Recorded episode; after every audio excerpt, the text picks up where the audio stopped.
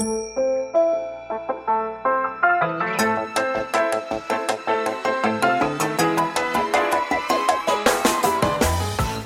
lieve luisteraars, welkom bij de Stories of Inspiration podcast van What's Your Story. De podcast waarin ik jou laat horen dat er achter ieder gezicht een inspiratiebron schuilt. En waarin ik jou heel veel tips ga geven over hoe jij meer naar buiten kunt treden met jouw authentieke verhaal. Heel veel plezier met luisteren en na afloop ben ik onwijs benieuwd wat je ervan vond. Stuur me een berichtje via Instagram als je wil reageren, als je vragen hebt of als je jouw verhaal ook zou willen delen. Veel plezier met luisteren!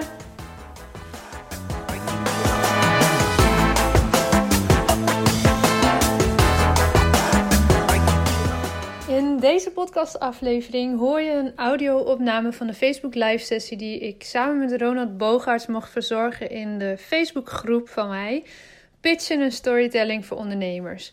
Mocht je nu dit willen kijken, dus met beeld erbij, stuur dan snel een lidmaatschapsverzoek naar deze groep. En daar kun je de hele sessie nog terugkijken, inclusief de tekeningen die Ronald maakt. Want dat ontbreekt helaas wel als je alleen de audio luistert. Maar ik denk dat het beeldend genoeg verteld is, waardoor je uh, voor het grootste gedeelte in ieder geval kan volgen waar Ronald het over hebt en over heeft. Excuus.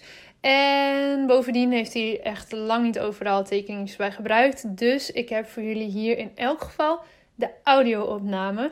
En uh, in die Facebookgroep gaan we elke ochtend om 9 uur een toffe live sessie verzorgen. Met elke keer weer een andere gast op een ander expertgebied.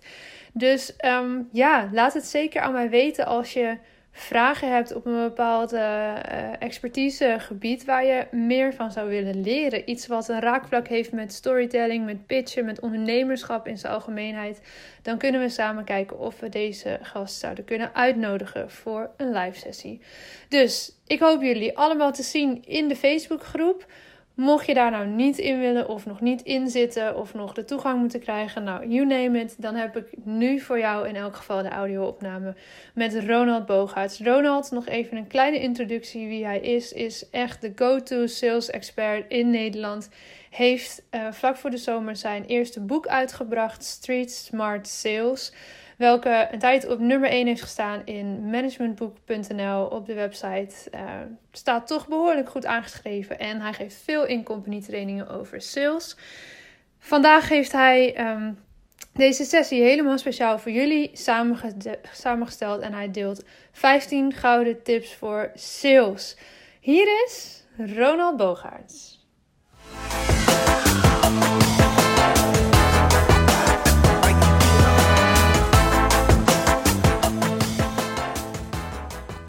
Vast een klein beetje vertellen waar gaan we het over hebben vandaag? Zeker, zeker. Um, allereerst, uh, dank voor deze uitnodiging. Superleuk ja. om, uh, om hier uh, bij jou te zijn, live. Ja, dat hebben we natuurlijk een paar maanden geleden al gepland. En yes. um, ja, ik, ik, ik heb er gewoon heel veel zin in, weet je wel. Ik vind het heel tof. En dat is eigenlijk ook wel mijn doel in het leven. Om zoveel mogelijk mensen te inspireren. En um, uh, dat doe ik door middel van trainingen. Ik doe heel veel in-company trainingen. Hè? Dus eigenlijk uh, dat ik ingehuurd word door bedrijven voor het verbeteren van resultaten. En wat ik wel tof vind aan deze sessie, is dat, het, uh, ja, dat, dat, dat jullie zijn allemaal ondernemers. En ja, ik weet eigenlijk niet precies wat jullie doen. En um, dat betekent dat ik ja, best wel even moet schakelen en na moeten denken van oké, wat zijn nou echt de belangrijkste dingen die je nodig hebt uh, als, uh, als ondernemer om meer te kunnen verkopen? Hè? Dus meer klanten, meer omzet. Um, ik ben zelf natuurlijk ook ondernemer, dus ik weet hoe het is. Maar ik spreek natuurlijk ook veel ondernemers en ik coach veel ondernemers. En um, ja, ik zie gewoon hoe lastig het is. Weet je, je bent als ondernemer ben je vaak ergens heel goed in, in een bepaald vakgebied. Je weet ergens veel vanaf. Uh, je hebt de goede intentie, je wil mensen helpen. En dan, puntje bij paaltje, uh, lukt het niet altijd om iets te verkopen. Of heb je niet altijd genoeg omzet wat je zou willen. En um, nou, daar heb ik goed over nagedacht. En ik hoop dat ik echt jullie daarmee kan inspireren vandaag. Dus dat is mijn doel. Dat, dat jullie een iets, iets overhouden van vandaag waarvan je denkt, ja, wauw, dat ga ik gelijk uh, toepassen. Ja, ja, ja. Ik zie al eventjes dat uh, Vera, Gea, Demi, die zijn erbij. Jongens, um, voor wie het net even heeft gemist, want ik zie dat er meer mensen live zijn dan dat ik al een berichtje van heb ontvangen. Laat het even weten in de comments onder deze live video dat je er bent. Want wij zien in ons programma alleen dat je er bent en niet wie er zijn totdat je een berichtje hebt gestuurd. Dus doe ons een plezier. Laat even weten of, als je er bent. En mocht je nu al vragen hebben, stuur die ook gewoon gerust. Want uh, dan hebben we dat lekker in beeld. Mag ook tussendoor uiteraard. Ja. Um, ja, ik vind het nog wel leuk om heel even kort te vertellen uh, wie ik ben. Want naar aanleiding van deze aankondiging zijn er heel veel nieuwe mensen ook in de groep bijgekomen. Mm -hmm. En misschien ook leuk om even kort te vertellen hoe wij elkaar kennen. Want dat is ook mooi zo via via gegaan. Zeker. Uh, nou, voor wie mij niet kent, ik ben Lotte en eigenaresse van Watch Your Story. Ik help ondernemers om hun persoonlijke verhaal veel meer zichtbaar te krijgen in hun bedrijf. En uh, duik met mensen, onder andere met Ronald een paar weken geleden, helemaal in je persoonlijke verhaal. Om te kijken welke elementen je nu kan gaan gebruiken voor je business. En meer kan laten zien. En dat is voor mij ook gekomen uit een persoonlijke ervaring, zoals velen denk ik. Uh, dat wel zullen herkennen. Ik, uh, even een hele korte notendop, heb altijd op hoog niveau gevolleybald. Had de droom om de Olympische Spelen te halen, om in het Nederlands team te spelen. Tot ik de diagnose reuma kreeg en dat eigenlijk in duigen viel. En um, ja, ik heb toen de verhalen heel erg gemist van mensen ja, bij wie het even tegen. Ik was 17 toen, dus het was ook een hele andere tijd in social media landschap. Um, maar ik heb heel erg de verhalen gemist van mensen waar wie het even tegen zat. En ja, en wat ga je dan doen? Dus ik vertel mijn eigen verhaal nu op allerlei verschillende plekken. Maar ik weet ook dat soms iemand niet op mijn verhaal zit te wachten, maar op jouw verhaal. Dus ondertussen neem ik een heleboel mensen daar uh, lekker in mee. En zo is ook deze groep ontstaan om meer van jullie verhalen een podium te geven. En, uh, en ja, wij hebben elkaar via via leren kennen. Dat was via Yvonne, die er vandaag volgens mij ook live bij komt. Of in ieder geval ja. even de live is. Yvonne, goedemorgen. Ja. Dankjewel. ja, ja, ja. Ik zie uh, nou, trouwens dat Ilse erbij is en Ilona. Super leuk dat jullie er zijn. Ja, maar ik vind het ook wel leuk, even leuk om in te haken op jouw uh, verhaal, Lotte. Want wat jij doet is echt heel erg bijzonder. En um, kijk, ik, ik ben natuurlijk een, een spreker, een trainer en ik kom heel zelfverzekerd over.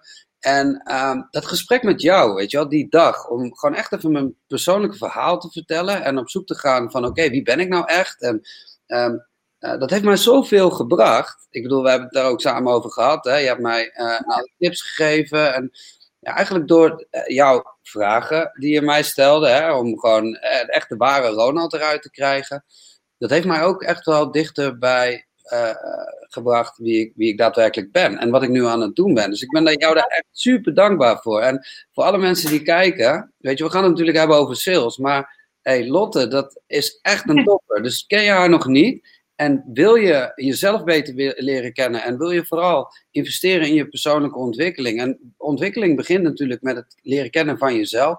Ga alsjeblieft een keer met, uh, met Lotte afspreken. Weet je, volg haar vlogs, podcast. Uh, zij gaat echt uh, de wereld voor je openen. Dat uh, bij deze. En daar ben je helemaal stil van, of niet? Ja, nee, maar ik meen het, ik meen het, daarom zeg ik het ook. Ja, ja want jij hebt mij verteld inderdaad over wat het voor jou in gang heeft gezet de laatste weken. En nou, misschien dat je nog wel wat, aan, wel wat dingen daarover gaat vertellen straks.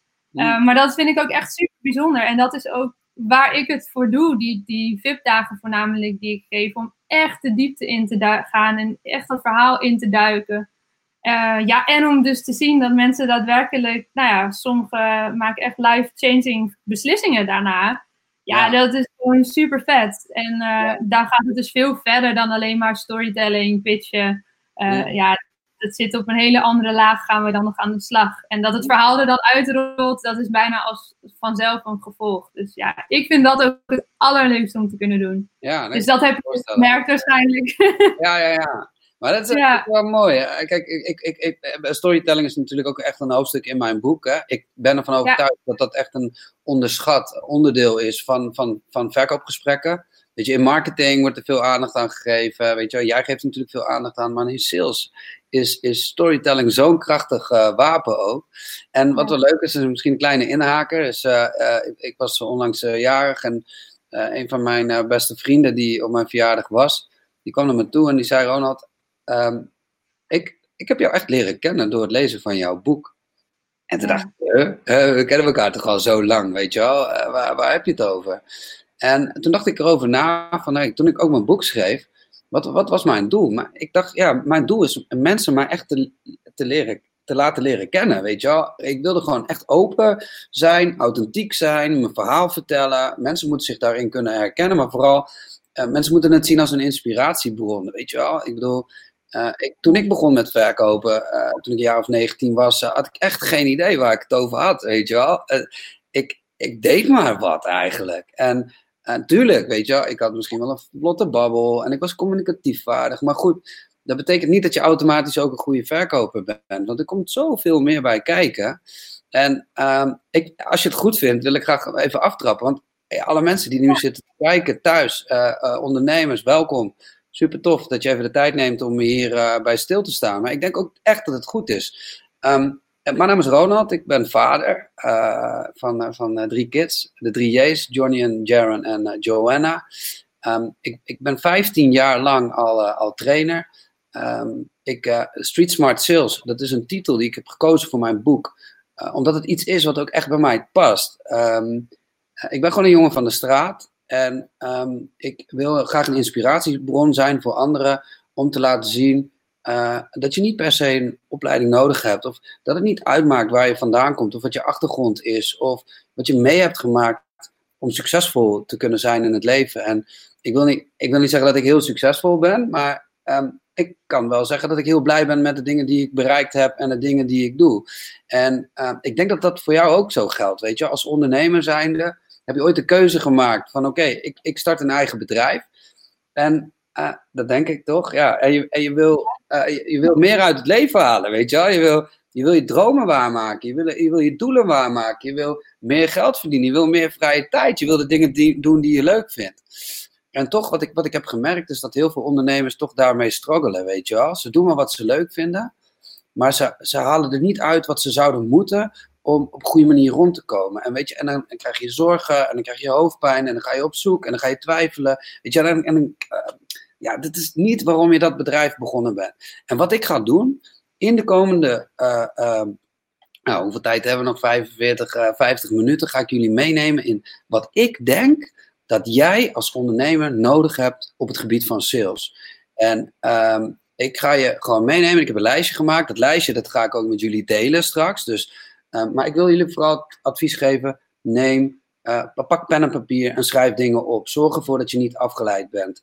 Um, weet je, ik heb meer dan 10.000 verkopers getraind. Ik word ingehuurd door grote bedrijven om ze te helpen met het verbeteren van resultaten op het gebied van strategie. Dus je gaat er echt iets uithalen. Dus pak een pen en papier. Weet je, sluit jezelf af en focus even op dit momentje samen met mij en, uh, en met Lotte.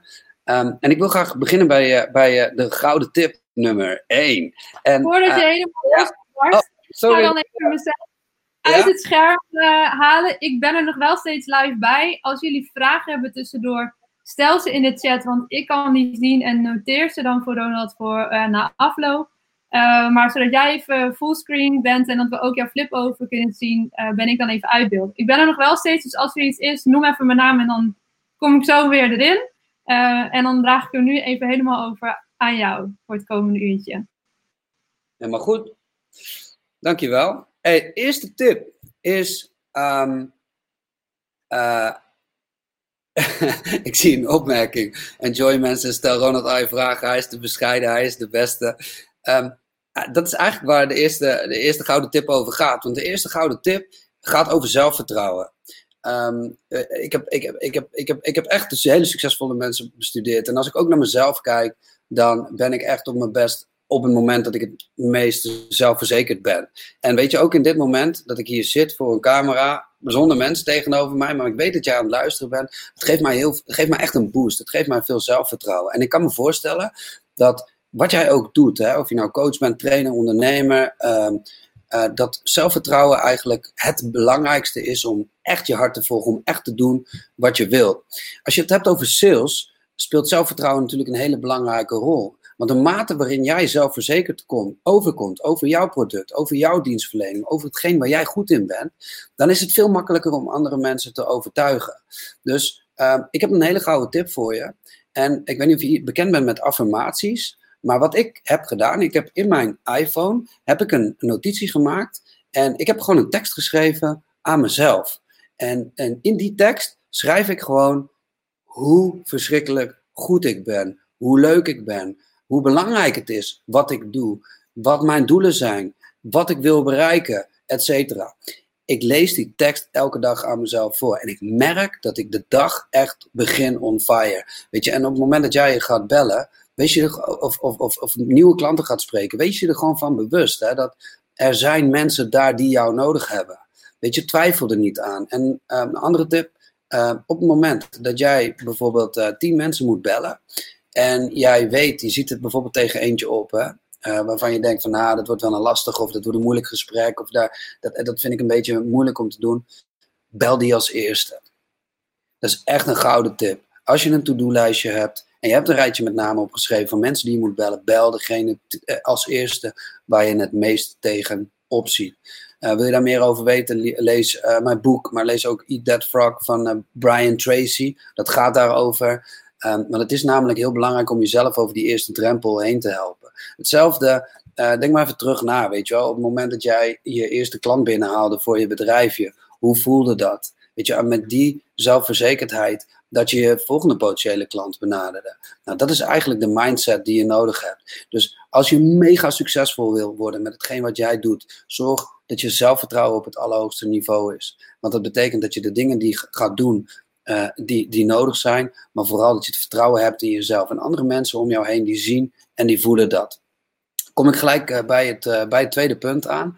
Um, ik krijg heel vaak de vraag van, ja, hoe krijg je nou mensen open naar jou toe? Hè? Want um, op het moment dat je met iemand in gesprek bent, en ik ga jullie wat vertellen over, over emotie in sales.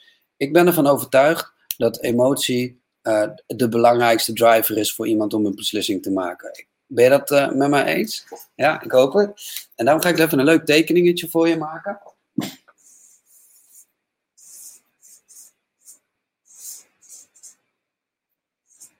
En laten we dat even de emotiemeter noemen. Hè? Dus bovenaan is een smiley die heel blij is. En um, dit is een, een, uh, iemand die wat minder blij is.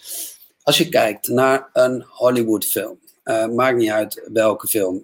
Denk even aan een film die jou het meeste tranen hebben gegeven. In elke Hollywood-film, exact in het midden, zit het emotionele hoogtepunt. Dus of jij een film tof vindt om te kijken, is afhankelijk van de mate waarin jij een bepaalde emotie hebt gevoeld. En zo werkt het exact in sales op het moment dat jij in staat bent om een bepaalde emotie te creëren bij iemand, en dat kan een positieve of een negatieve emotie zijn, een negatieve emotie is eigenlijk nog veel sterker dan een positieve emotie, dan is de kans dat iemand iets bij jou koopt groter. En uh, ik illustreer dat heel eventjes met een, met een klein grafiekje. Laten we zeggen dat dit een heel rationeel gesprek is. Hè? Dus jij hebt een, spreekt een potentiële klant je bent lekker aan het kletsen. Iemand vraagt jou van, nou oké, leuke dienstverlening heb je. Wat kost het eigenlijk? Nou, hartstikke leuk, dit en dit. Dit is wat het kost. Um, zal ik het voor jou in orde maken of kunnen we samenwerking aangaan? En die klant die zegt tegen jou, nee. En jij denkt, huh, het is eigenlijk niet goed gegaan. En dat heeft alles te maken met de mate van emotie die in het gesprek heeft plaatsgevonden. Dus wat jouw doel moet zijn, is een hele hoge mate van emotie creëren in je gesprek. En als je het hebt over uh, de tweede gouden tip, dat is toon oprechte interesse in de mensen om je heen. En wat ik daarmee bedoel, is dat als jij bijvoorbeeld een product hebt wat je verkoopt aan andere ondernemers, als ik jou aan jou vraag wat voor bedrijf je hebt, hoe leuk vind je dat? En wat ik denk is dat er voor ons als verkopers of ondernemers heel veel te halen is in het dialoog wat wij voeren met ondernemers, waarin wij in staat zijn om echt iemand centraal te stellen, om echt oprechte interesse te tonen in een persoon. En um, ik ben ervan overtuigd dat als jij uh, wilt dat iemand zijn emotie laat zien aan jou, dat um, jij wilt dat iemand zich openstelt voor jou, dat je moet beginnen met jezelf open te stellen naar anderen. Dus op het moment dat jij jezelf openstelt, dat je oprecht geïnteresseerd bent, ehm, juist op het moment dat je luistert, ontstaat het vertrouwen. Nou, ik ga nog een plaatje tekenen. En ehm, als ik, een, als ik een eh, training geef of als ik mensen iets probeer te leren wat sales ook daadwerkelijk is, dan teken ik, teken ik het plaatje van de zes bouwstenen. Kijk even met me mee.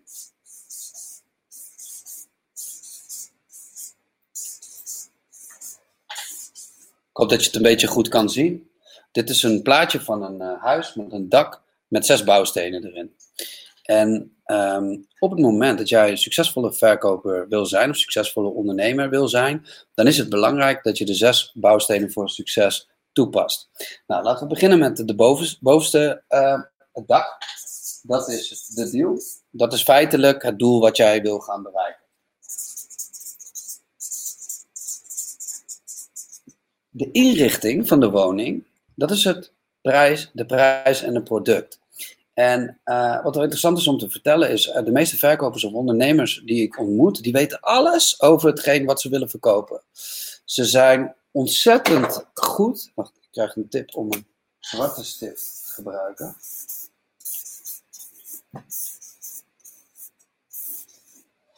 En dat is ook logisch, want jij um, weet alles over jouw product, weet je. Je weet alles over jouw diensten.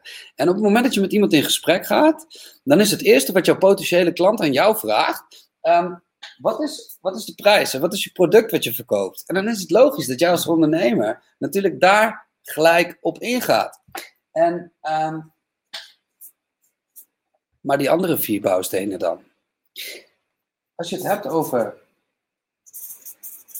sales, Sales is altijd gebaseerd op vertrouwen. Op het moment dat iemand jou niet vertrouwt, gaat hij niks van je kopen. Op het moment dat je iemand kent, dus eigenlijk een, eh, een vriend bent van iemand of een relatie hebt met iemand, dan is de kans veel groter dat iemand sneller iets van jou koopt. Gewoon puur omdat hij jou kent, omdat hij het jou gunt. Nou, ik kom daar straks nog uitgebreid op terug. Maar uiteindelijk, wat je ziet, is er missen nog twee bouwstenen. En dit zijn de twee belangrijkste bouwstenen om ervoor te zorgen dat iemand daadwerkelijk ja tegen jou zegt op het moment dat je hem aanbod doet. En dat. Ik schrijf het misschien niet zo duidelijk, maar dat is intentie en dat is urgentie. En intentie heeft alles te maken met uh, waarom iemand iets zou willen kopen. Hè? Dus waarom heb je iets nodig? Wat is de intentie van iemand om iets te kopen? En de urgentie is waarom nu? En wat, waar bijvoorbeeld heel veel verkopers en ondernemers tegenaan lopen, ik weet niet of je dat herkent, maar het is vooral, uh, uh, je hebt met iemand gesproken, je hebt een leuk gesprek gehad, je hebt een aanbod gestuurd, et cetera. Uh, je hebt een mailtje gestuurd, je hebt een vraag gesteld, vind je het leuk, wil je kopen en je hoort niks meer. Zeg eens even ja, wie dit herkent, even in de chat. Wie vinden jullie herkent dat het soms lastig is om iets te verkopen aan iemand zonder echt verkoperig over te komen? Dus dat je je eigenlijk um, um, bezwaard voelt om door te gaan of om nog een keer die mail te sturen of nog een keer iemand te bellen. Wie van jullie herkent dat en heeft het wel eens meegemaakt? Misschien kan je even een opmerking maken in de comments. Ik eh, ga er in ieder geval even op door.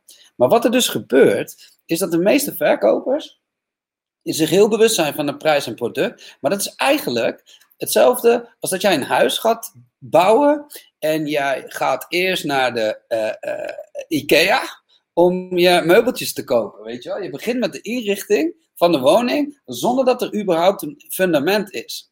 Dus wat, wat ik je wil meegeven is zorg ervoor dat je altijd investeert in de basis. En de basis is het vertrouwen. Ik heb het zo vaak meegemaakt, bijvoorbeeld met mensen die langs de deur gaan voor goede doelen.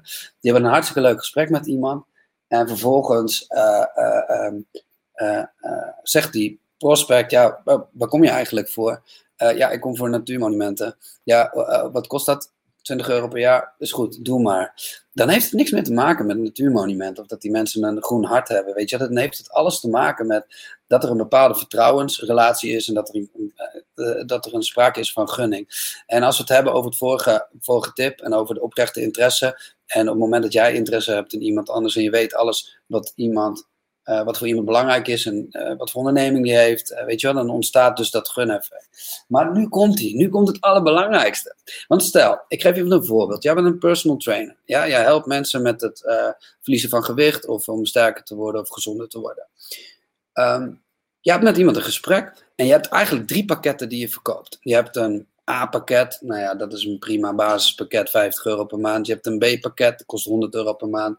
En je hebt een C-pakket die je eigenlijk het liefst verkoopt. Maar jij weet ook diep van binnen dat mensen dat C-pakket nodig uh, uh, hebben. Want jouw slagingskans bij een C-pakket, of de slagingskans van jouw klant, is vele malen groter, omdat er een vele hogere mate van commitment is. Vervolgens komt die, uh, die klant die komt naar je toe, je zit aan tafel en hij zegt, ja, ik wil graag gewicht verliezen. Het eerste wat, wat jij doet als uh, uh, expert op jouw vakgebied oh ja, tuurlijk, dan kan ik je wel helpen. En dit is eigenlijk de grootste valkuil. Want op het moment dat jij gelijk je product of dienst aanbiedt, en um, als jullie mijn boek lezen, dan lees je een uh, onderdeel over de tandartsmethode, dat gaat eigenlijk daarover, is hoe zorg je ervoor dat iemand een bepaalde mate van emotie ontwikkelt in het gesprek, um, maar niet op basis van wat jij tegen hem zegt. Want dit is heel belangrijk. Want het is heel makkelijk om te zeggen: ja, oh ja, ik kan wel zien. Je bent uh, eh, 100 kilo te zwaar. Ja, nee, inderdaad. Uh, nou, bij mij, hè, als je 100 kilo te zwaar bent, dan kan je makkelijk afvallen. Dan ben je echt aan het verkopen. Maar wat, wat de kunst is, is de juiste vragen stellen. Iemand zelf laten nadenken over het uh, probleem. Iemand zelf over um, en na laten denken over de reden waarom hij daar zit. Dus als jij als personal trainer aan iemand vraagt van wauw, maar oké, dus ik begrijp dat je 100 kilo wil afvallen, maar kun je daar, kun je iets meer over vertellen? Uh, over jezelf. Um, je kan vragen stellen over hoe hij het ervaart dat hij te zwaar is. Um, wat de beperkingen zijn waarom die te zwaar is. Welk effect dat heeft op zijn omgeving. Wat effect het heeft op zijn gemoedstoestand. En allemaal onder het mom van ik wil jou beter leren kennen. En er is niemand die dat vervelend vindt. Want mensen vinden het leuk om over zichzelf te praten. Dus op het moment dat jij niet oordeelt, op het moment dat je goed luistert, op het moment dat je positief reageert, dan zal iemand altijd open, zich openen naar jou toe. En raad is, als iemand zijn hele levensverhaal bij jou neerlegt en de reden waarom die daar zit, en je zegt van oké, ik kan jou echt helpen met jouw probleem, dan is het een no-brainer dat hij op een gegeven moment kiest voor uh, vraag C. Want verkopen of deals maken werkt altijd als een weegschaal. Weet je wel? Aan de ene kant heb je de waarde en aan de andere kant heb je um, uh, wat het kost. Weet je wel? En waar het om gaat is dat je er altijd voor moet zorgen dat de waarde die jij biedt zwaarder weegt of meer is dan wat het kost. Uiteindelijk gaat het namelijk, moet het niet gaan over wat het kost. Dat is onbelangrijk. Het moet gaan op wat het iemand oplevert. Ik kreeg laatst een vraag in mijn inbox en die zei: Ja, Ronald, ik heb, ik heb, uh, ik heb klanten die willen altijd aan het begin van het gesprek al. Um, laat, willen ze al weten wat het kost. Ik zei: Ja. Um, en wat zeg je dan? Want daar gaat het om. Weet je, als ondernemer wil je heel graag zeggen tegen iemand: van oké, dit is wat het kost. Uh, gewoon omdat iemand die vraag stelt. Weet je wel, je wil iemand helpen. Maar soms is het beter om het antwoord zo lang mogelijk uit te stellen. En dat betekent niet dat je onbeleefd moet zijn of tegen iemand moet zeggen: ja, nee, maar ga je niet vertellen. Ha, ha, ha. Nee, dat betekent dat, nou, dat is een hele goede vraag wat het kost. Maar daar kom ik zo meteen even op terug.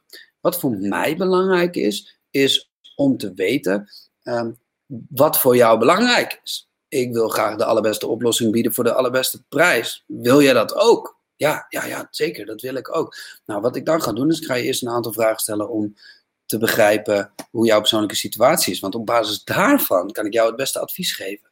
Hoor je, hoor je hoe, dit klinkt? En dit alles heeft te maken met structuur. Nou, daar kom ik zo meteen ook op terug. Dus um, even nog samengevat de basis van een verkoop, van een deal, is altijd het vertrouwen. Weet je, als iemand jou niet vertrouwt, gaat hij niks van Daarna heb het over intentie en urgentie. We hebben het net gehad over intentie. En urgentie is echt de gouden sleutel die jij zo meteen nodig gaat hebben om um, daadwerkelijk deals te kunnen maken. Want op het moment dat iemand niet, zich niet bewust is waarom hij jouw dienstverlening of hulp op dit moment nodig heeft, ja, dan heeft hij altijd een goede reden om het uit te stellen. Weet je wel? En het lastige is, op het moment dat je niet het, de, de urgente vraag hebt gesteld eigenlijk in het gesprek, ja, dan, ga je, dan, dan voelt het voor jou ook niet comfortabel om iemand achter zijn broek aan te jagen om uiteindelijk die beslissing te maken om het, doen, om het te doen. En uh, in het urgentiestuk, en daarom is het echt goed om dit even op te schrijven, uh, stel de agenda van jouw klant of jouw prospect centraal. En hoe doe je dat? Door te vragen um, hoe zijn planning eruit ziet. Heel simpel. Als jij namelijk bij een, een potentiële klant zit en hij zit bij jou, er is een reden waarom die daar zit, en dan kan je vragen van nou, hoe ziet je planning eruit? Of uh, even los van de oplossing die je kiest, wanneer, wat is het beste moment voor jullie om die oplossing in place te hebben? En, uh, en op het moment dat zij zeggen, ja, nou, dat is op, uh, op 1 september, september. Nou, hartstikke goed. Komt die, deze moet je ook opschrijven. Ik schrijf het even op. Als jij tegen iemand zegt, ik schrijf het even op, wat je dan doet, je maakt het belangrijk wat hij tegen jou zegt.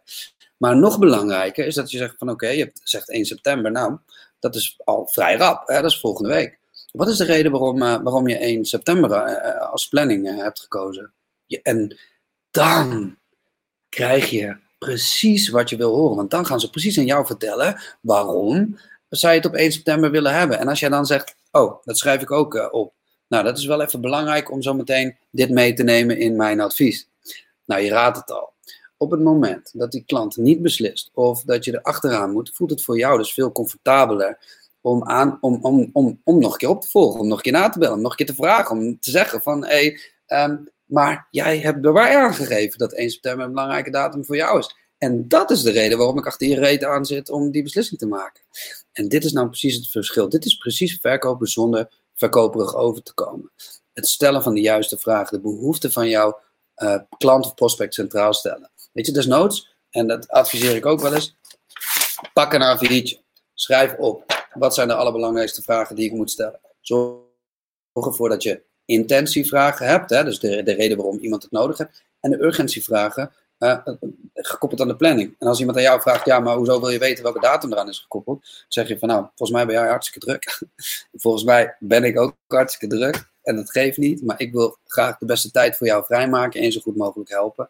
En daarom is het voor, mij belangrijk om te weten wat jouw verwachting is. Nou, supergoeie Ah, super, super goed argument, weet je wel, waar je echt laat zien dat je iemand daadwerkelijk wil helpen. Oké, nou, ik, heb, ik kan hier uren over door, maar ik ga naar het volgende onderwerp en dat is onderwerp 3. Maak elk gesprek persoonlijk. En dit is wel een hele interessante. Ik pak uh, heel even mijn, mijn uh, boek erbij. Hoofdstuk 2 uh, eh, in mijn boek gaat over toetjes verkopen. En toetjes verkopen gaat over dat ik ben geëmigreerd naar Amerika. Um, ik heb een, um, werkte in een restaurant. Ik wilde zoveel mogelijk voor je verdienen.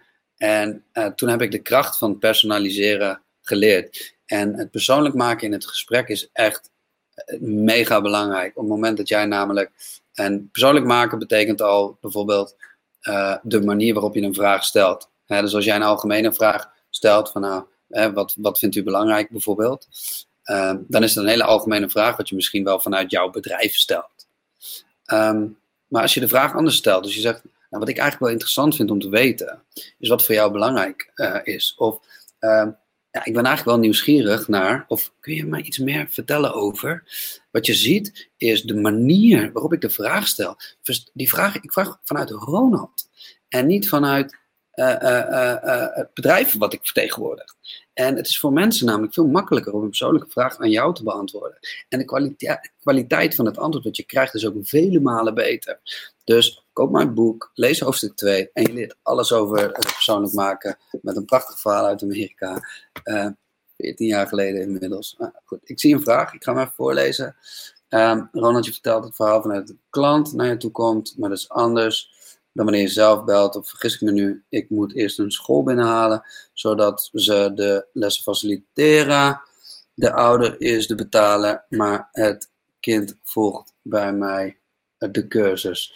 Ehm, oké, ja, het is interessant. Hè? Je hebt eigenlijk uh, verschillende soorten verkopen. Goeie vraag, uh, dankjewel. Um, je hebt vragen waarin je aan tafel zit inderdaad met iemand en dan lijkt het wel wat makkelijker. Um, als je het echt hebt over cold calling, als je het echt hebt over uh, acquisitie, dan gaat het natuurlijk veel meer om het, het, het, benaderen van een potentiële klant. En, maar ook aan de telefoon ehm, werkt dit exact zo. Waar het namelijk om gaat, ehm, ik ga zo meteen wat meer uitleggen over structuur en dan kom ik hier inhoudelijk wat meer op terug, is hey, je, je, hebt een lijstje met prospects die je belt. Waarschijnlijk heb je een lijstje met droomklanten die je wil binnenhalen. Ik hoop, dat is in ieder geval nog een tip. Maak een lijst met droomklanten die je het liefst wil binnenhalen. Uh, plan je activiteit, niet gericht op het resultaat, maar plan je activiteit op basis van uh, de activiteit die jij gaat leveren om jouw doelen te behalen. Dus laten we zeggen, je doet uh, 30 cold calls op een dag, dat kan. Ehm, dan is het belangrijk om gewoon de juiste structuur te hanteren. Maar ook dan, ehm, in het gesprek, hè, dus stel dat jij dus iemand belt, een school binnenhalen, zodat ze de lessen faciliteren. Hè, dus stel dat jij dus lessen wil geven op een school, ehm, dan is het heel belangrijk dat je dus in, het begin van het gesprek jouw gesprekspartner heel erg triggert. En die trigger die kan van alles zijn. En Um, wat belangrijk is om even voor, voor jezelf achter te komen. Wat is nou uh, de reden voor een school om met mij in gesprek te gaan? Misschien kan je dat doen door middel van storytelling, om een voorbeeld te geven. Of uh, nou, we hebben onderzoek gedaan we hebben gezien dat dit en dit, dit probleem is uh, op heel veel scholen. Uh, nou, daar wil ik graag met u een keer over in gesprek. Maar om te bepalen of uw school nou goed bij mij past, of dat ik iets voor u kan betekenen, is belangrijk dat ik nog even wat vragen stel um, uh, om een goed beeld te krijgen daarvan. Nou, dus even een voorbeeld, gewoon meer voor het benaderen van een, uh, van een potentiële prospect. Maar daar kom ik zo meteen op terug. En ook, nogmaals, lees mijn boek. Hè. Mijn boek gaat over uh, koude, koude acquisitie, over, weet je, tienduizenden verkopers die ik getraind heb, die gewoon koud moeten bellen naar klanten. Dus goede vraag. Ik ik een beetje kunnen helpen.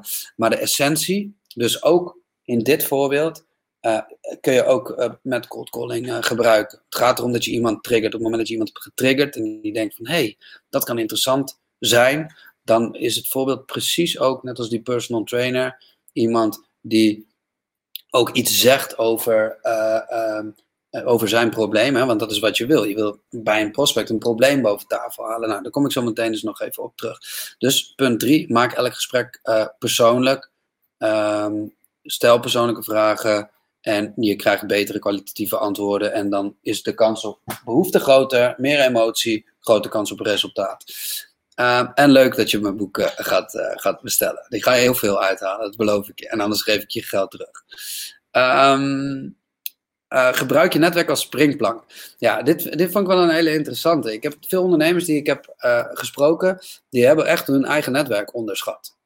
En wat ik daarmee bedoel te zeggen is, als we dus weten dat het, het fundament van een goed salesgesprek vertrouwen is, en er is dus iemand die jou kent, dan is het vaak zo dat jouw netwerk dus ook um, um, het vertrouwen alleen jou heeft. Dus dat is iets waar je een streepje voor he hebt. En ik bedoel, misschien herken je dat wel als je zelf iets gaat kopen, dat je ook weer liever in je eigen netwerk gaat kopen. Of dat er misschien iemand is die, um, uh, die iets nodig uh, heeft.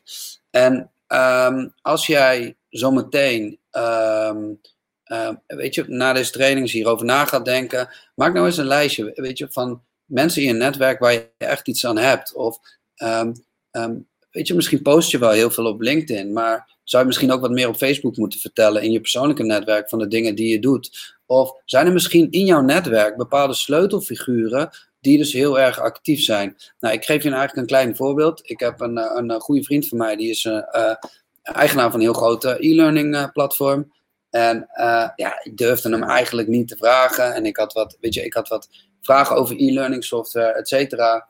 En hij is echt een van mijn beste vrienden, weet je wel. Wij zitten gewoon in de kroeg s'avonds. En hij kijkt me aan en hij zegt tegen mijn gast. Hij zegt, je weet toch wat, wat voor bedrijf ik heb? Ik zeg, ja, dat weet ik, maar ik wilde je eigenlijk niet vragen. Hij zegt, Ronald, ik geef je alles wat je nodig hebt om jou succesvol te maken. Ik geef je alles gratis. Ik heb niks nodig. Ik breng je in contact met mijn klant. Ik, ik deel de ervaringen met je. Maar kom gewoon naar mijn kantoor. Weet je, vraag hulp. En ik ben daar om jou te helpen. Nou, je wil niet weten wat mij dat heeft opgeleverd. Weet je wel, ik heb binnenkort state-of-the-art uh, e-learning platform. Wordt echt de bol.com en zo wordt gebruikt. Weet je ik kan niet. En, en ik zit er aan terug te denken. Ik denk, ja, ik had hem al vier jaar geleden deze vraag moeten stellen. Maar dit is dus een voorbeeld. Weet je, gebruik je netwerk als een springplank. Er zijn genoeg mensen in jouw omgeving die jou kunnen helpen. Weet je, maar ga gewoon het gesprek aan. Leg uit. Weet je, mensen. De intentie van mensen is om andere mensen te helpen. Ik dat is de reden waarom ik deze sessie doe. Weet je, ik wil jou helpen. Uh, daarom geef ik ook het beste wat ik kan. En ik weet zeker, als jij dat ook hebt, uh, ga, daar eens kritisch naar kijken. Tip nummer 5. Vraag reviews en recensies. Um, mensen vragen zich wel eens af. Um, ja, Ronald, hoe kan het? Weet je, je, brengt een boek op de markt. Uh, hij is nu volgens mij iets van 10 weken um, op de, uh, te koop via managementboek. En ik sta gewoon al acht weken in de top 3. En dat is echt bizar. Ik had het gewoon niet kunnen dromen. En laatst stelde iemand mij die vraag: van Ronald, wat, hoe, hoe komt hoe komt het nou dat jouw boek zo'n succes is? Ja, kijk, en ik vind natuurlijk zelf ja, dat de inhoud heel goed is. En uh, ik heb mijn best gedaan. Maar het succes van mijn boek is vooral uh, door mijn omgeving. Weet je wel, mensen die beslissen om mijn boek te kopen. Mensen die mij kennen. Mensen die uh, iets over mij hebben gelezen. En ik heb een tijdje geleden ben ik daar dus bewust mee aan de slag gegaan. Dus iedere keer op het moment dat ik een training had gegeven ergens. Of ik iets goeds had gedaan voor iemand en dan sloot ik het altijd af, weet je, echt dat momentum van, oh Ronald, super bedankt. En misschien herken je dat ook wel, weet je wel, dat je een dienst hebt geleverd, dat iemand super blij is met jouw service. Stuur hem dat reviewverzoek. Stuur hem die LinkedIn recommendation verzoek. Stuur iemand op dat moment, heat of the moment, dat verzoek. Maar niet alleen sturen, maar zeg het ook. Van nou, je zou mij ook een heel groot plezier kunnen doen. Weet je, afgelopen week heb ik een training gegeven, maandagochtend, nou, te gek. De hele groep was helemaal blij. En uh, die eigenaar, ik had hem aan de telefoon. Ik zeg, luister, ik stuur zo meteen even een linkje. Je hoeft maar een paar woorden te zijn, maar schrijf even die recommendation voor me. En elke aanbeveling, elke recommendation, elke review, weet je, het is out there in the open. Weet je, het is iets dat jij iets kan verkopen zonder dat je iets aan het verkopen bent. Iemand anders vertelt iets over jou, weet je wel. Ik hoef jou niet uit te leggen hoe waardevol dat is. Dus maak daar bewust een strategie van. Maak daar een plan van. Iedereen die je spreekt, bekende, uit je netwerk ook. Uh, zorg ervoor dat uh, mensen iets over jou vertellen of de ervaring die ze met jou hebben. En dan kom ik gelijk bij het volgende onderwerp. En dat is laat meer van je horen. Ik heb een boek gelezen van, uh, van Grant Cardone. En uh, dat is een Amerikaanse ondernemer. En die heeft een boek geschreven dat heet de 10x Rule. En daar heb ik ook wat over in mijn boek geschreven. En ik, en ik dacht bij mezelf, ja, dat moet ik doen.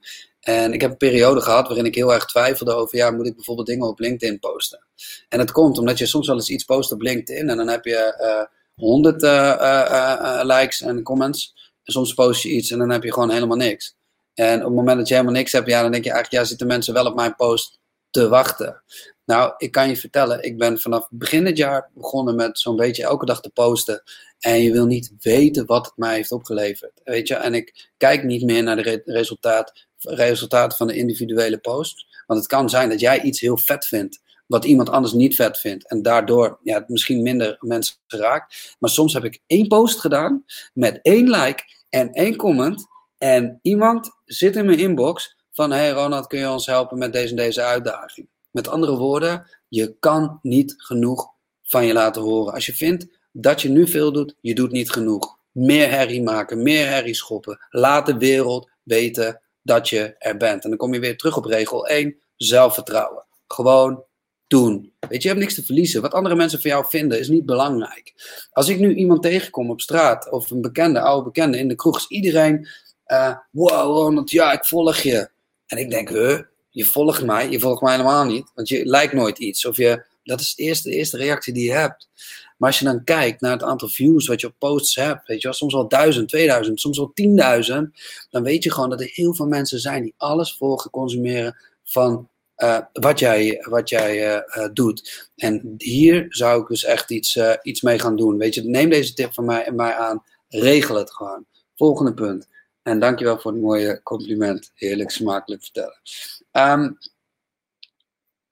focus op de cirkel van invloed. Oké, toen ik 18 was, ik ben nu 40, Min, minder dan de helft van mijn leven geleden.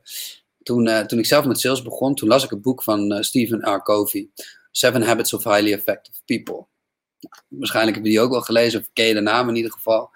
En er is één onderdeel wat mij altijd is bijgebleven en dat is de cirkel van invloed.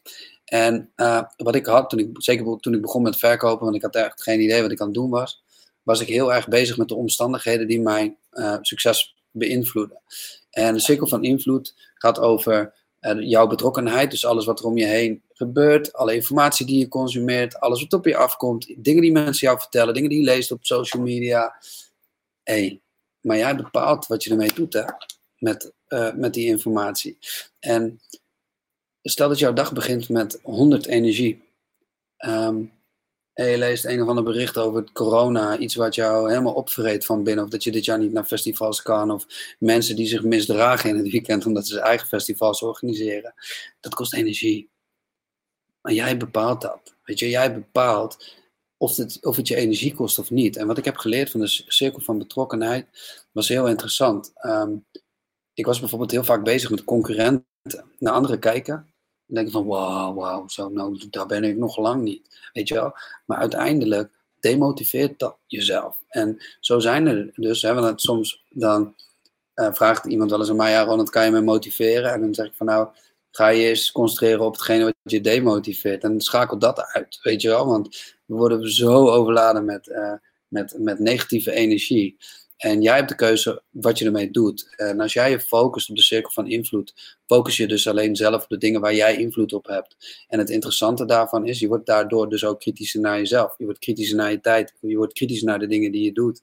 Weet je, ik heb een doel gesteld. Hè, dat is echt daar. En uh, ik ben echt on fire om dat doel te bereiken. En er is niemand die mij gaat tegenhouden om dat, uh, om dat te realiseren. En het komt omdat ik weet dat ik er zelf voor, verantwoordelijk ben en niet afhankelijk wil zijn van andere mensen daarin. Weet je? En daarom ben ik ook heel blij met het gesprek met jou, Lotte, over weet je, mijn persoonlijke doelen en persoonlijke verhaal. Weet je? En dat is de reden waarom ik dit nu doe met jullie.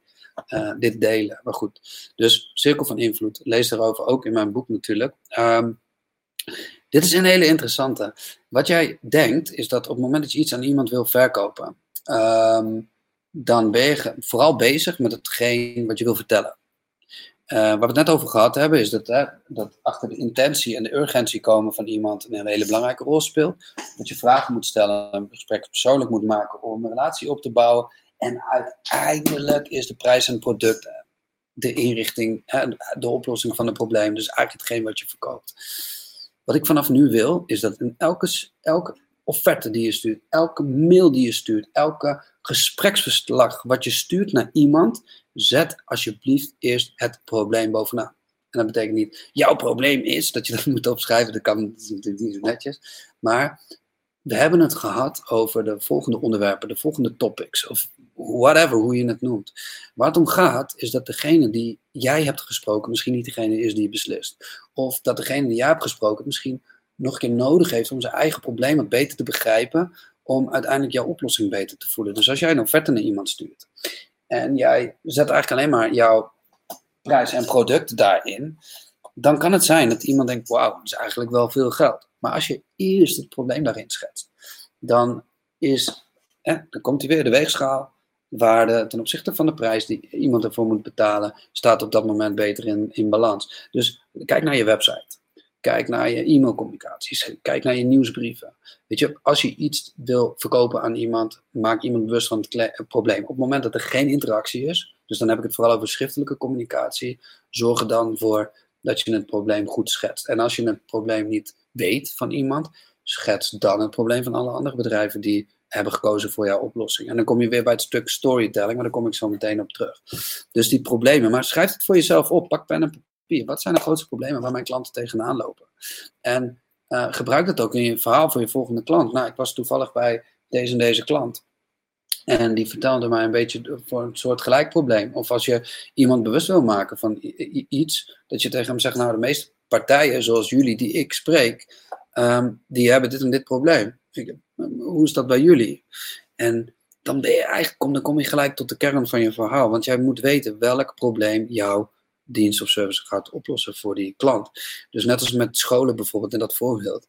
Ja, ga, ga, ga je focussen op het probleem. Zorg ervoor dat die, die, die, die, die, directeur van die school aan jou vertelt um, uh, waarom hij jou nodig heeft. En als hij daar uh, weet je, iets over vertelt, ga daarop door. Weet je, pak je boormachine, wat je kan lezen in mijn boek over de tandartsmethode. En ga, uh, ga de, uh, de inhoud in. Laat, maak iemand bewust. Neem hem mee in die emotie. En dan is de kans dat je iets uh, verkoopt groter.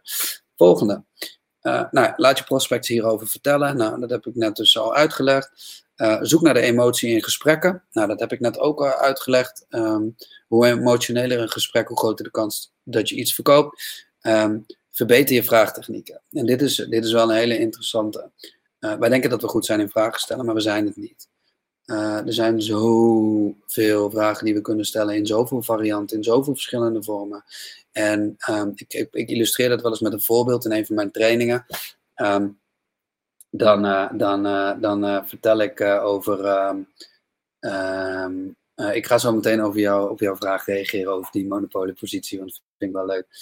en dan zeg ik wel eens tegen iemand: wat vind je lekker om te eten? En dan zegt iemand pizza.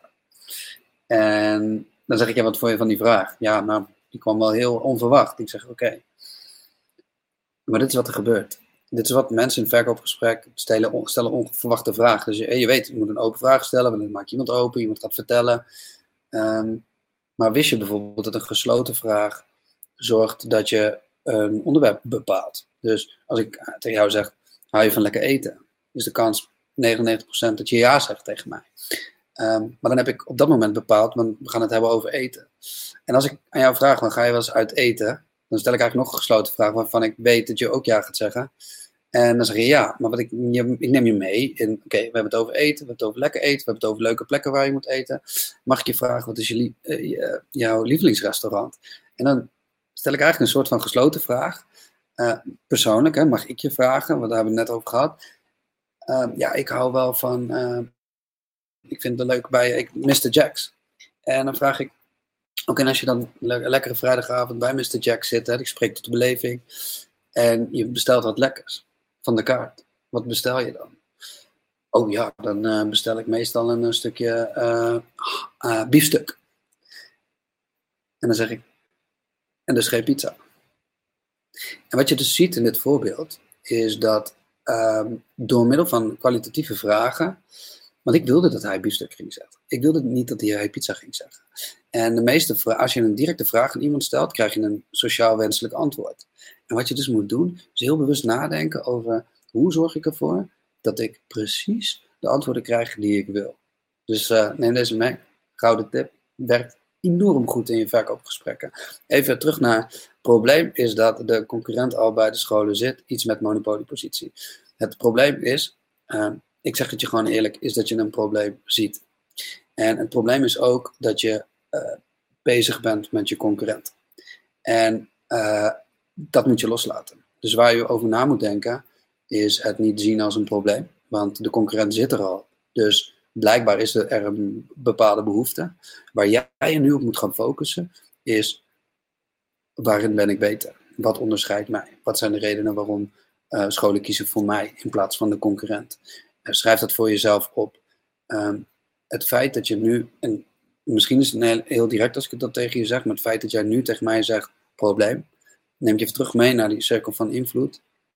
Ehm, en zie het niet als een probleem, maar zie het als een opportunity. Vind, vind een manier om een haakje te vinden om misschien de concurrent te benoemen of wat zij doen, juist door jouw klant beter te laten begrijpen wat het ook daadwerkelijk is.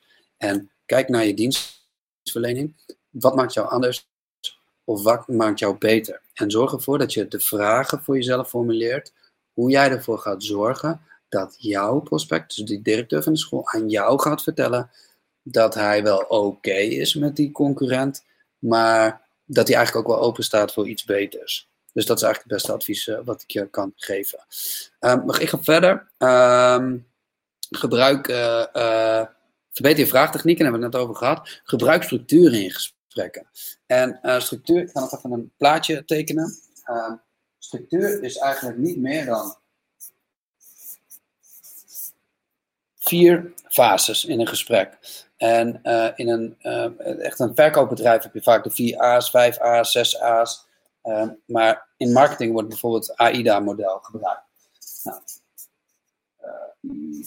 Nou, in mijn boek kun je hier veel meer over lezen, over het AIDA-model, um, over hè, wanneer, wat, wat doe je nou wanneer. En wat ik, wat ik je zou willen adviseren is, schrijf je verkoopgesprek nou eens een keer uit. Want je, weet welke, je, weet, je moet weten van tevoren welke vragen je gaat stellen.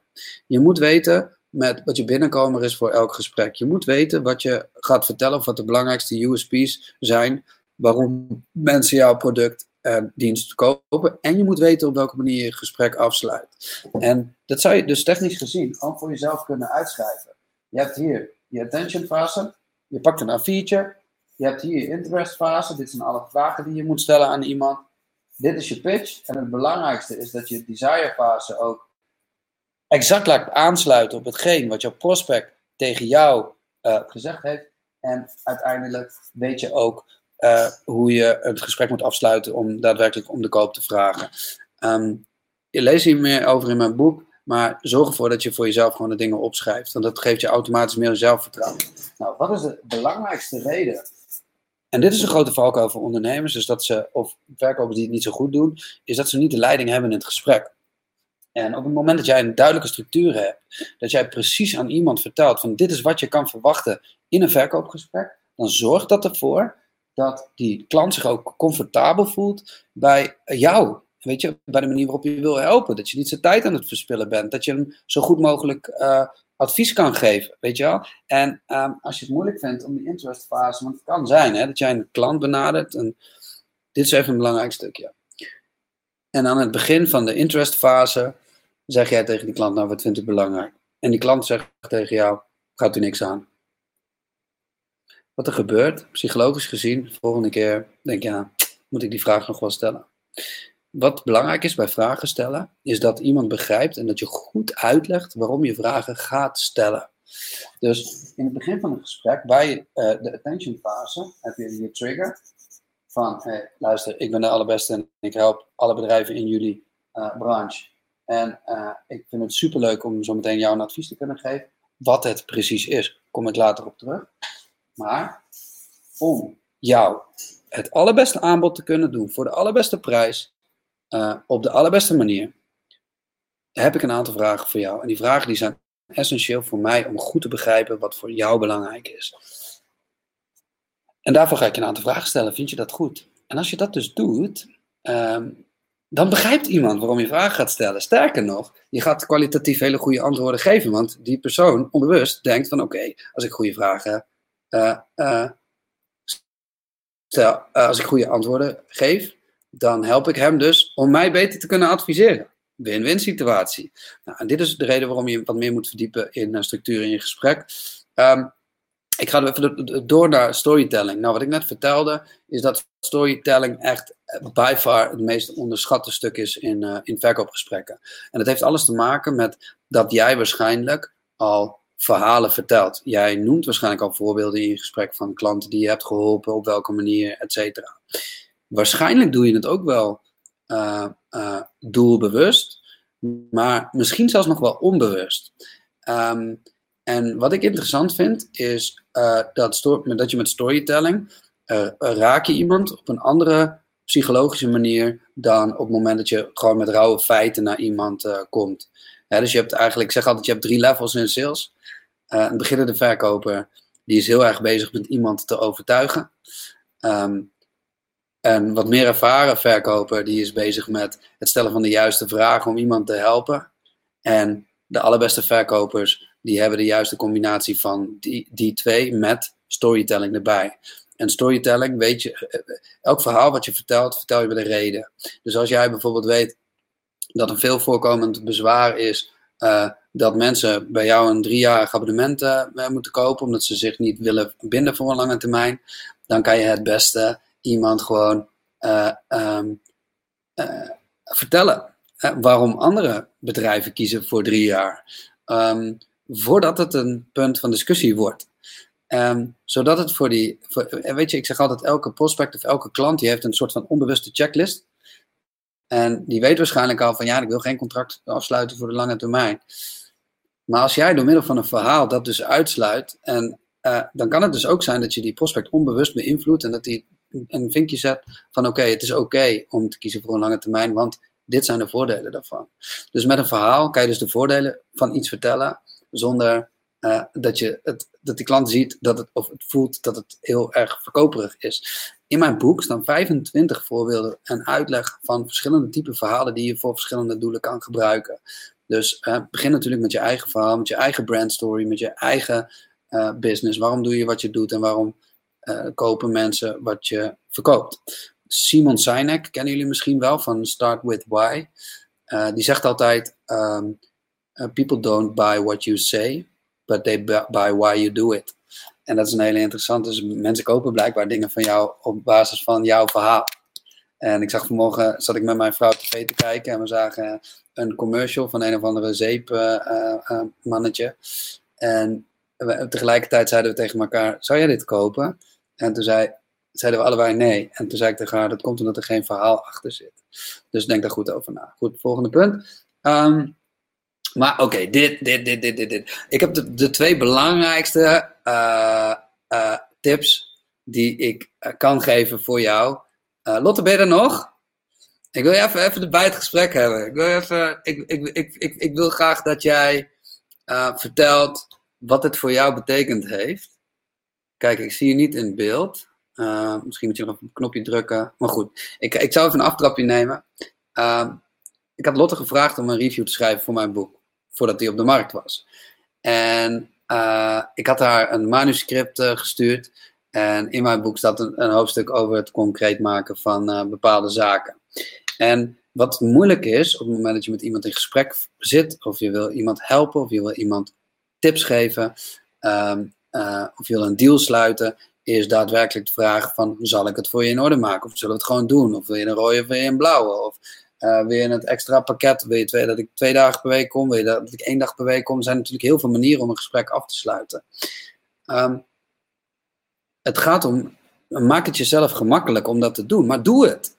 En um, wat ik jou, schrijf dit even op um, voor jezelf. Uh, wat is de volgende stap? wat zullen we afspreken? Wat is volgens jou de beste um, manier om dit op te volgen met elkaar? Wat ik zie, en ik denk dat het minimaal de helft van alle verkoopgesprekken gebeurt, is dat de verkoper niet concreet wordt met de klant aan het einde van het gesprek. Wat, je moet het ijzer smeden als het heet is. Weet je, het, ze verwachten ook van jou dat jij een deal wil sluiten. Ze verwachten ook aan jou, van jou dat je een bepaalde vraag uh, gaat, gaat stellen. Ze verwachten ook dat je iets wil uh, kopen. Maar goed, het, wat leuk was, Lotte die kan er even niet bij, door technische redenen, maar Lotte tegen mij zei, Ronald, dit heeft mij al zoveel opgeleverd. En toen zei ik tegen haar, dan heb ik nog een bonus voor je. Wat je moet doen, is in elke mail die je verstuurt naar een potentiële klant, sluit hem af met een datum en een tijd. En uh, heel simpel voorbeeld is, uh, nou hartstikke leuk. Ik heb je, we hebben elkaar gesproken, bla bla bla. je hebt een voorstel gemaakt waarin je eerst het probleem hebt verteld en daarna je aanbod hebt gedaan. En vervolgens sluit je af, um, lukt het jou om voor donderdag 4 uur hier een terugkoppeling op te geven? Dus je zegt niet, je moet mij donderdag voor 4 uur een terugkoppeling geven, maar je vraagt, lukt het jou om 4 uur een terugkoppeling te geven? Degene die jouw mail leest, die onthoudt dat. En onbewust nemen mensen dat mee, zeg maar in alle keuzes en alle afwegingen die zij maken rondom de beslissing van jouw voorstel. Zij houden in hun hoofd, oh ja, ik moet, nog even, ik moet in ieder geval zeggen of ik een terugkoppeling ga geven. En daarna uh, is de vraag of ze het überhaupt nog doen. Dus echt, echt een gouden tip die ik jou kan meegeven. Sluit elke mail af met een voorstel voor een datum en een tijd. En op die manier hou je dus ook track op uh, alles wat je aan het doen bent. Maar feitelijk help je ook iemand anders om grip te houden op hetgeen waar ze met jou het gesprek over gehad. Want als je het hebt over um, uh, sales, als je het hebt over. Uh, je bent met elkaar in gesprek en maakt. He, iemand, iemand heeft blijkbaar wel de tijd en energie in het gesprek gestopt ja, maak hem dan ook gewoon goed af. Sluit, sluit, sluit hem goed af en zorg ervoor dat je altijd je follow-up concreet hebt. Dat is eigenlijk de vijftiende tip.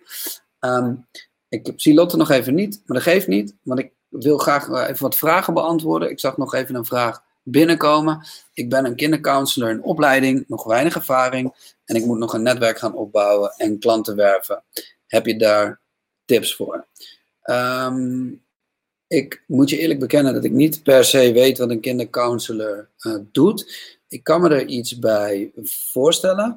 Ehm, als je het hebt over een uh, verkopen, zeg ik altijd het belangrijk om een bepaalde strategie te kiezen. Dus zet voor jezelf op papier. Wat zijn de uh, partijen of instanties in Nederland die mensen spreken die in potentie uh, mij nodig hebben? Um, dus het kunnen gemeentes zijn, het kunnen bepaalde organisaties zijn, et cetera. Even een tip van Flip. Mijn zusje is boekschrijver en die schrijft kinderboeken. En dat doet ze op het gebied van bewegen voor peuters. En er is dus blijkbaar een website, ik weet niet welke website dat is, maar waarbij je dus alle gemeenteadressen kan vinden, e-mailadressen van alle gemeentes in Nederland. En um, die mag je dus ook benaderen voor dit soort dingen, als het een initiatief is om de gemeente beter te maken. En dan heb je gelijk een lijst van misschien wel 8000 adressen van mensen binnen de gemeente. Nou goed, dit is even een tip. Gewoon meer van kijk naar je reseller kanalen. Kijk naar je business-to-business kanalen. Weet je, maak het voor jezelf makkelijk. Focus je niet alleen maar op je socials of op je Insta of wat dan ook. Daarnaast is het goed om voor jezelf over na te denken van oké, wie is dan mijn doelgroep? En wat zijn de belangrijkste onderwerpen waar mijn doelgroep op dit moment mee bezig is? Dus hoe zorg je ervoor van, uh, in plaats van dat je gaat posten van hey yo, heb je uh, een slechte relatie met je kinderen of uh, zijn je kinderen, ze hulp nodig? Weet je wel, dat, dat komt natuurlijk heel direct over en heel confronterend over.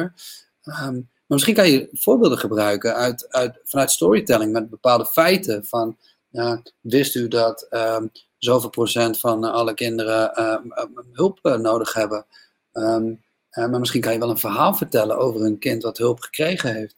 Van Sarah, die werd vanmorgen wakker, bla bla bla bla bla, om acht uur. En ze had blauwe plekken of weet ik veel wat. En dit, zijn de dit is de situatie waar zij mee te maken heeft, waardoor zij zeg maar in trouble is en hulp nodig heeft.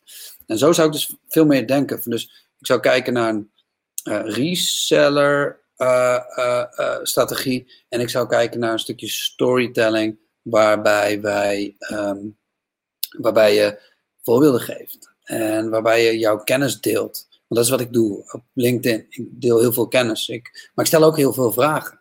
Ik zeg niet altijd van, yo, ik ben de saleskoning en uh, dit is wat je moet doen. Nee, wat ik vaak doe is van, nou, uh, veel klanten lopen er tegenaan um, uh, dat ze het moeilijk vinden om een gespreksopening, goede gespreksopening te hebben. Of veel verkopers in een gesprek. Wat is volgens jou de beste gespreksopening?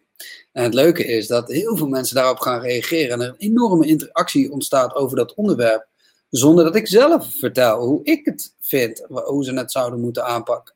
En het leuke is, ik leer daarvan en uh, ik help daarmee heel veel andere mensen ook juist weer met inzichten van andere mensen. Dus netwerken, resellerkanaal uh, en storytelling. Dat is eigenlijk uh, het verhaal wat je moet gaan doen. Dus kijken welke partijen zijn er met wie ik in gesprek kan, waar ik mee kan helpen. En begin met helpen. Weet je, ga niet gelijk geld vragen. Ga gewoon beginnen met tips geven, helpen, luisteren.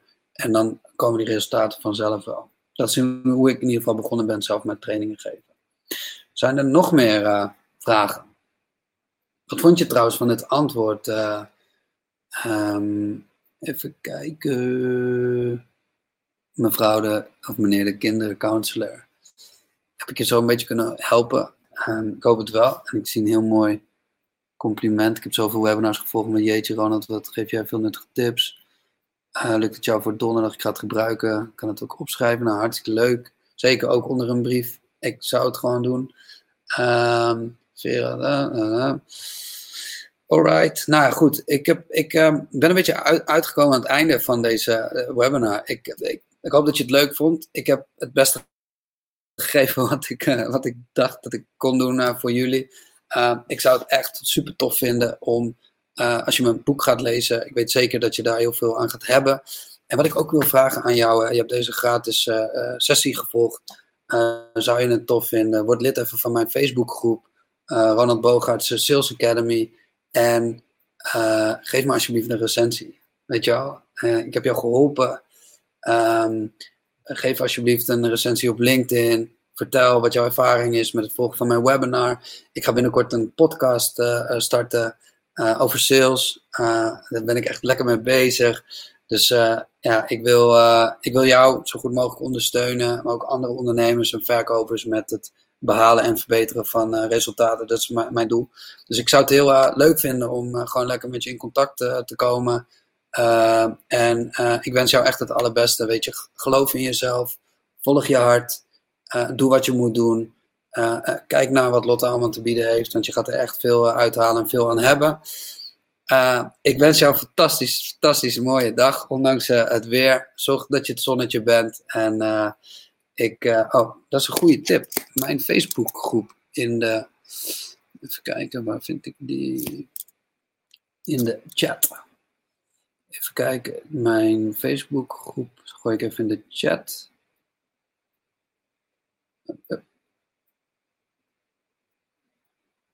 Nou, ik kan niet eens chatten. Nou goed, zoek me even op. Ronald Bogaert Sales Academy. Je gaat me vinden. En op LinkedIn ook. Google me. Maakt niet uit. Je vindt me wel. Ik vertrouw daarop. Ehm, nou, ik, uh, ik uh, hoop dat je het leuk hebt gevonden. Ik hoop dat je er wat aan gehad hebt. Uh, ik zie je feedback heel graag tegemoet. En vooral ook de complimenten voor mij. En in ieder geval de positieve motivatie om door te gaan. Want ik heb, weet je, hoe zelfverzekerd ik ook overkom. Ik heb ook wel eens mijn onzekere dingetjes. En voor mij helpt het heel erg om te horen van, van anderen. Dus zet hem op. stel je kwetsbaar op. Doe je ding en ga rocken. Veel succes. Dankjewel Lotte voor deze sessie. En ciao. En natuurlijk wilden we deze live sessie heel graag samen afsluiten, maar de technische dingen aan de achterkant van het programma waarmee we aan het streamen waren, ging niet helemaal goed, waardoor ik niet direct weer in de live sessie kon komen. Maar niet getreurd, we zijn even opnieuw een Facebook live gestart waarin we nog 10 minuten samen het hebben over deze hele sessie die je net hebt geluisterd en waarin nog een paar laatste tips van ons samen worden meegegeven. Dus Blijf nog even hangen. We hebben nog 10 minuten met waardevolle content voor jullie aansluitend klaargezet. Yes, zijn we nog eventjes. ja, zo, eh, zo, ga ik je natuurlijk niet laten gaan hè, zonder bedankje of whatsoever. Ehm, ik weet niet of er nu nog mensen weer live aanhaken die net uh, hebben meegeluisterd. Maar als je er nog even bij bent, superleuk. Als je er later terugkijkt, ook helemaal top. Dankjewel, wat een fantastische sessie. Wat superveel waardevolle tips hebben we van je gekregen. Echt, uh, echt heel erg gaaf. En ik zag ook allemaal berichten binnenkomen van mensen die er echt veel aan hebben gehad. Dus thanks man. Ja, nou graag gedaan. Bedankt voor het kijken allemaal en uh, voor jullie aandacht. En ook de, alle positieve feedback. Ja, ja. Superleuk, uh, superleuk om te zien, ja ja, voor wie er nu nog bij is, laat het ons even weten in de chat. Wat, wat neem je echt mee na deze sessie? Want daar ben ik wel even heel nieuwsgierig eh, naar. Wat is echt het nummer één ding wat je zegt, oh man, dat ga ik echt nu anders doen? Want mm. jij vertelde over waar ik dat bij had. Mhm. Eh, en ik probeerde erbij te, bij in te komen, maar dat ging even niet goed technisch. Nee. Uh, ging jouw stream lekker door. Maar ja, mijn nummer één ding wat ik heb meegenomen uit een eerder gesprek met jou was echt uh, die vervolgafspraak de hele tijd ja, ja. Dat ik echt dacht, hoe, hoe dan dat ik dat niet eerder heb gedaan? Want het is eigenlijk zo eenvoudig om dat wel te doen.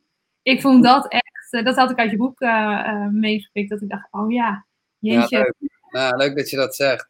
Ja, het is heel makkelijk, maar het is niet altijd even voor de hand liggend. Hè? Je, nee. je, je, je, je hebt ook een positief gesprek. Op dat moment denk je ook van nou, ze komen vast wel weer snel in de lucht. Of ze zullen wel snel reageren.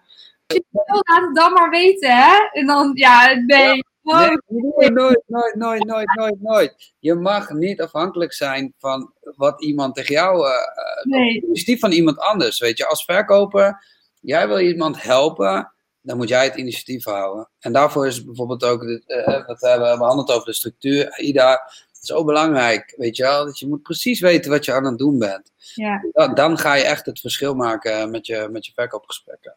Ja, wat ik ook echt heb gemerkt door de jaren heen, is dat um, je groeit natuurlijk als mens, als ondernemer, en je product groeit daarin ook heel erg. Dat ik mm veel makkelijker durf te verkopen, omdat je ziet wat ja. de zijn. Ja, maar ik, ik wil heel graag dat je bij me koopt, want ik weet dat, je dat ik je kan helpen. En dat is zo'n ander gevoel als toen ik net begon in het ondernemerschap. Dat ik dacht alleen maar van, oh jee, ja, er moet nu wel iets van geld binnenkomen. Want anders dan uh, kan ik de boel niet draaiende houden. En dan speel je nog met zulke kleine marges de hele tijd.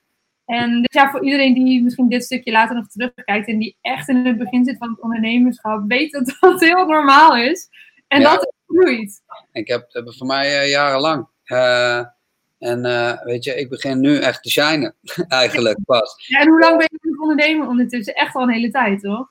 Ja, ik ben al zo lang ondernemer. Maar kijk, uiteindelijk, het, hetgene doen wat echt het dichtst bij je ligt, weet je wel. Ik, kreeg net, ik zag net een reactie van iemand die zegt ja, ik heb veel webinars maar gezien, maar wauw, deze is zo goed en zoveel praktische tips. En, en dan denk ik bij mezelf, ja, uh, en, en, en uh, ik ken eigenlijk niet zoveel andere webinars. En ik ga er dan al maar vanuit dat dat allemaal net zo goed is als dat van mij, weet je wel? Ja. Omdat, omdat, ik verwacht dat dat zo is. Dus ik denk vooral dat, dat mensen zich, uh, ondernemers, als je te kijken, onderschat jezelf niet. Hoe goed je bent eigenlijk. En gebruik dat, weet je wel. Dat is jouw kracht. Dat is de reden waarom mensen met jou aan tafel willen. Dat is, weet je, uh, dat is het onderscheid, weet je. Laat die concurrenten lekker links liggen.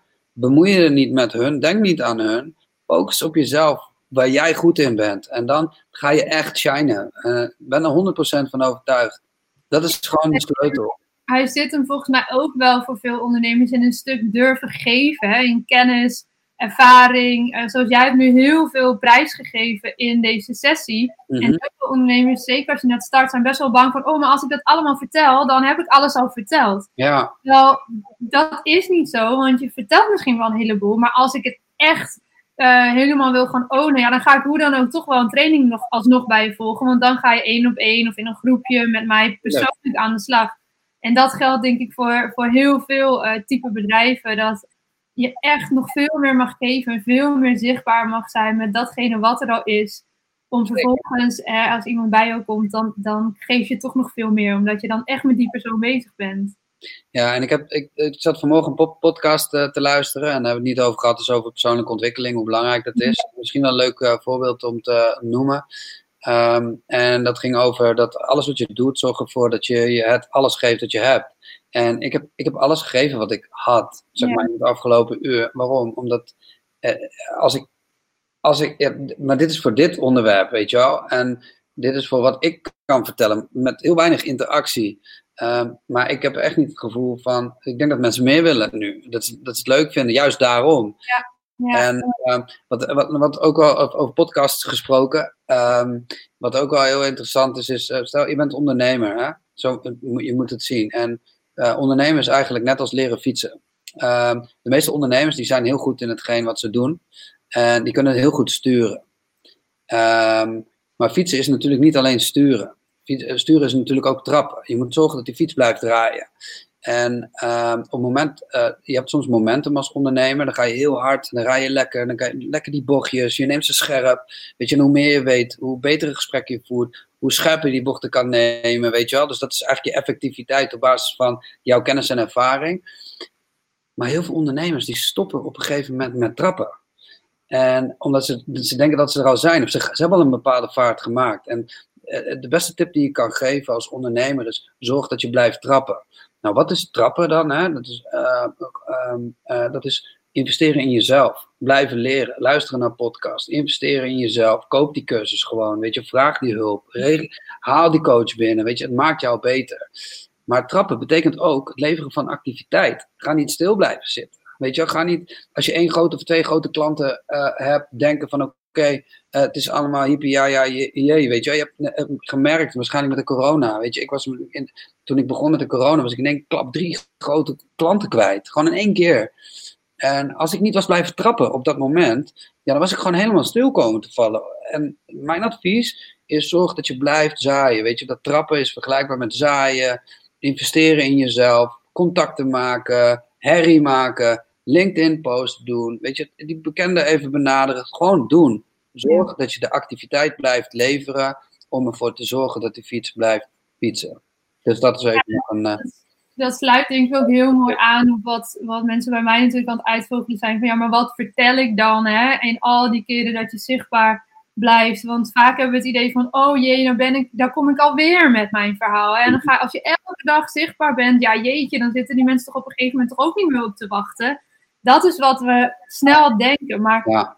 Waar je niet bewust van bent, en, en misschien na vandaag wel, is dat de andere kant, die ziet niet alles wat jij produceert. Of luistert niet alles wat jij produceert. Die ziet misschien van de post die je schrijft er eentje van de tien. Juist. Of van de twintig podcasts die je maakt, lu- luisteren ze er misschien twee. Ja, En als ze echte fans worden, dan gaan ze er misschien tien van luisteren. ja, Het gevoel van, oh jee, ik ben te veel zichtbaar. Als je dat hebt, nou jij zei het ook als een van je tips, dan ben je dus nog niet genoeg zichtbaar. nee, nee. Dat nee. is de conclusie. En, en, en mensen hebben je nodig, hè. Het is gewoon zo. Weet je, we hebben elkaar nodig. Weet je, we, we hebben allemaal bepaalde kennis. We kunnen bepaalde kennis delen. En weet je, mensen die het niet interessant vinden, die scrollen toch wel door. Ja, Dus, weet je, blijf gewoon gaan. Blijf gewoon geven. Eh, en dan op een gegeven moment dan zie je gewoon, weet je, ik heb nu bijna 10.000 volgers op LinkedIn.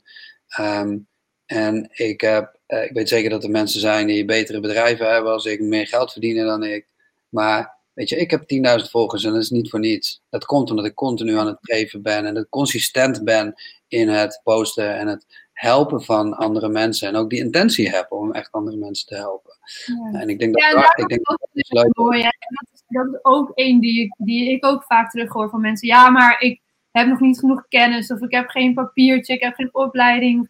Ik ben nog niet de beste in mijn vakgebied. En ja, eigenlijk dat zou ik zeggen, ja, maar dan dat, dat maakt niet uit. Want ook al, je hoeft niet de beste te zijn om waarde te kunnen leveren. Nee. En Ja. dat is iets wat zo remmend kan werken en wat zo ja, fucking zonde is. Want op die manier laat je jezelf dus niet zien terwijl, je, terwijl er mensen op jou zitten te wachten. Helemaal eens. En dan komt het weer neer op zelf, zelfvertrouwen. Ja, nou dan zijn we weer bovenaan je rijtje. Sluiten we daarmee af. Ja, vertel aan jezelf hoe goed je bent. Gewoon Ja. doen. Precies, ja. Hey, ik wil je onwijs bedanken voor deze eh, sessie en voor de 10 minuten die we nu nog aanvullend samen hebben kunnen doen. Eh, Ja, heel graag gedaan. Heel graag gedaan. in de loop van deze week ook eh, in de groep bekendmaken met wie we volgende week aan de slag gaan. En ik weet nagenoeg zeker al met wie we die week daarna aan de slag gaan. En eh, dat is een bekende voor jou, Ronald, namelijk Paula Dillema. En zij is trainingscoach en we gaan het hebben over eh, hoe, ja, hoe werkt nou een familiesysteem. Maar we gaan het ook hebben over straalangst, eh, waarover wij binnenkort een tweedaagse training gaan geven. En iets wat heel veel mensen wel herkennen. Hm. Een stukje faalangst, daar zijn we mee bekend. Vinden we vaak niet eens zo erg, want daar zijn we comfortabel mee. Wat als iets niet lukt? Nou ja, we vinden wel een weg. Maar wat als het wel lukt? Als je al die 15 tips van jou aan het uitvoeren bent en ineens komen de klanten op je af. Ja, Dat vinden we vaak nog veel spannender. Dus daar gaan we het in ieder geval over twee weken over hebben. leuk. Ja. Ehm, ja, en dat zal allemaal wel weer in de Facebookgroep voorbij komen. Dus eh, ik hoop jullie dan weer te zien. Mooi. Nou, veel succes eh, met alles, eh, Lotte. Dankjewel voor deze fantastische sessie. Graag gedaan en we houden contact. Sowieso. Fijne dag allemaal. Is goed. Doei doei. Ja, dat was hem weer voor deze keer. Dankjewel voor het luisteren en ik hoop dat je hebt genoten van deze podcast. Wil je me helpen deze podcast te laten groeien? Laat dan een recensie achter via iTunes of deel in je Instagram stories dat je hebt geluisterd en vergeet mij niet te taggen. What's your story, NL. Zo kunnen wij er samen voor zorgen dat er meer en meer inspirerende verhalen gedeeld zullen worden. Alvast onwijs bedankt voor je support en tot de volgende aflevering.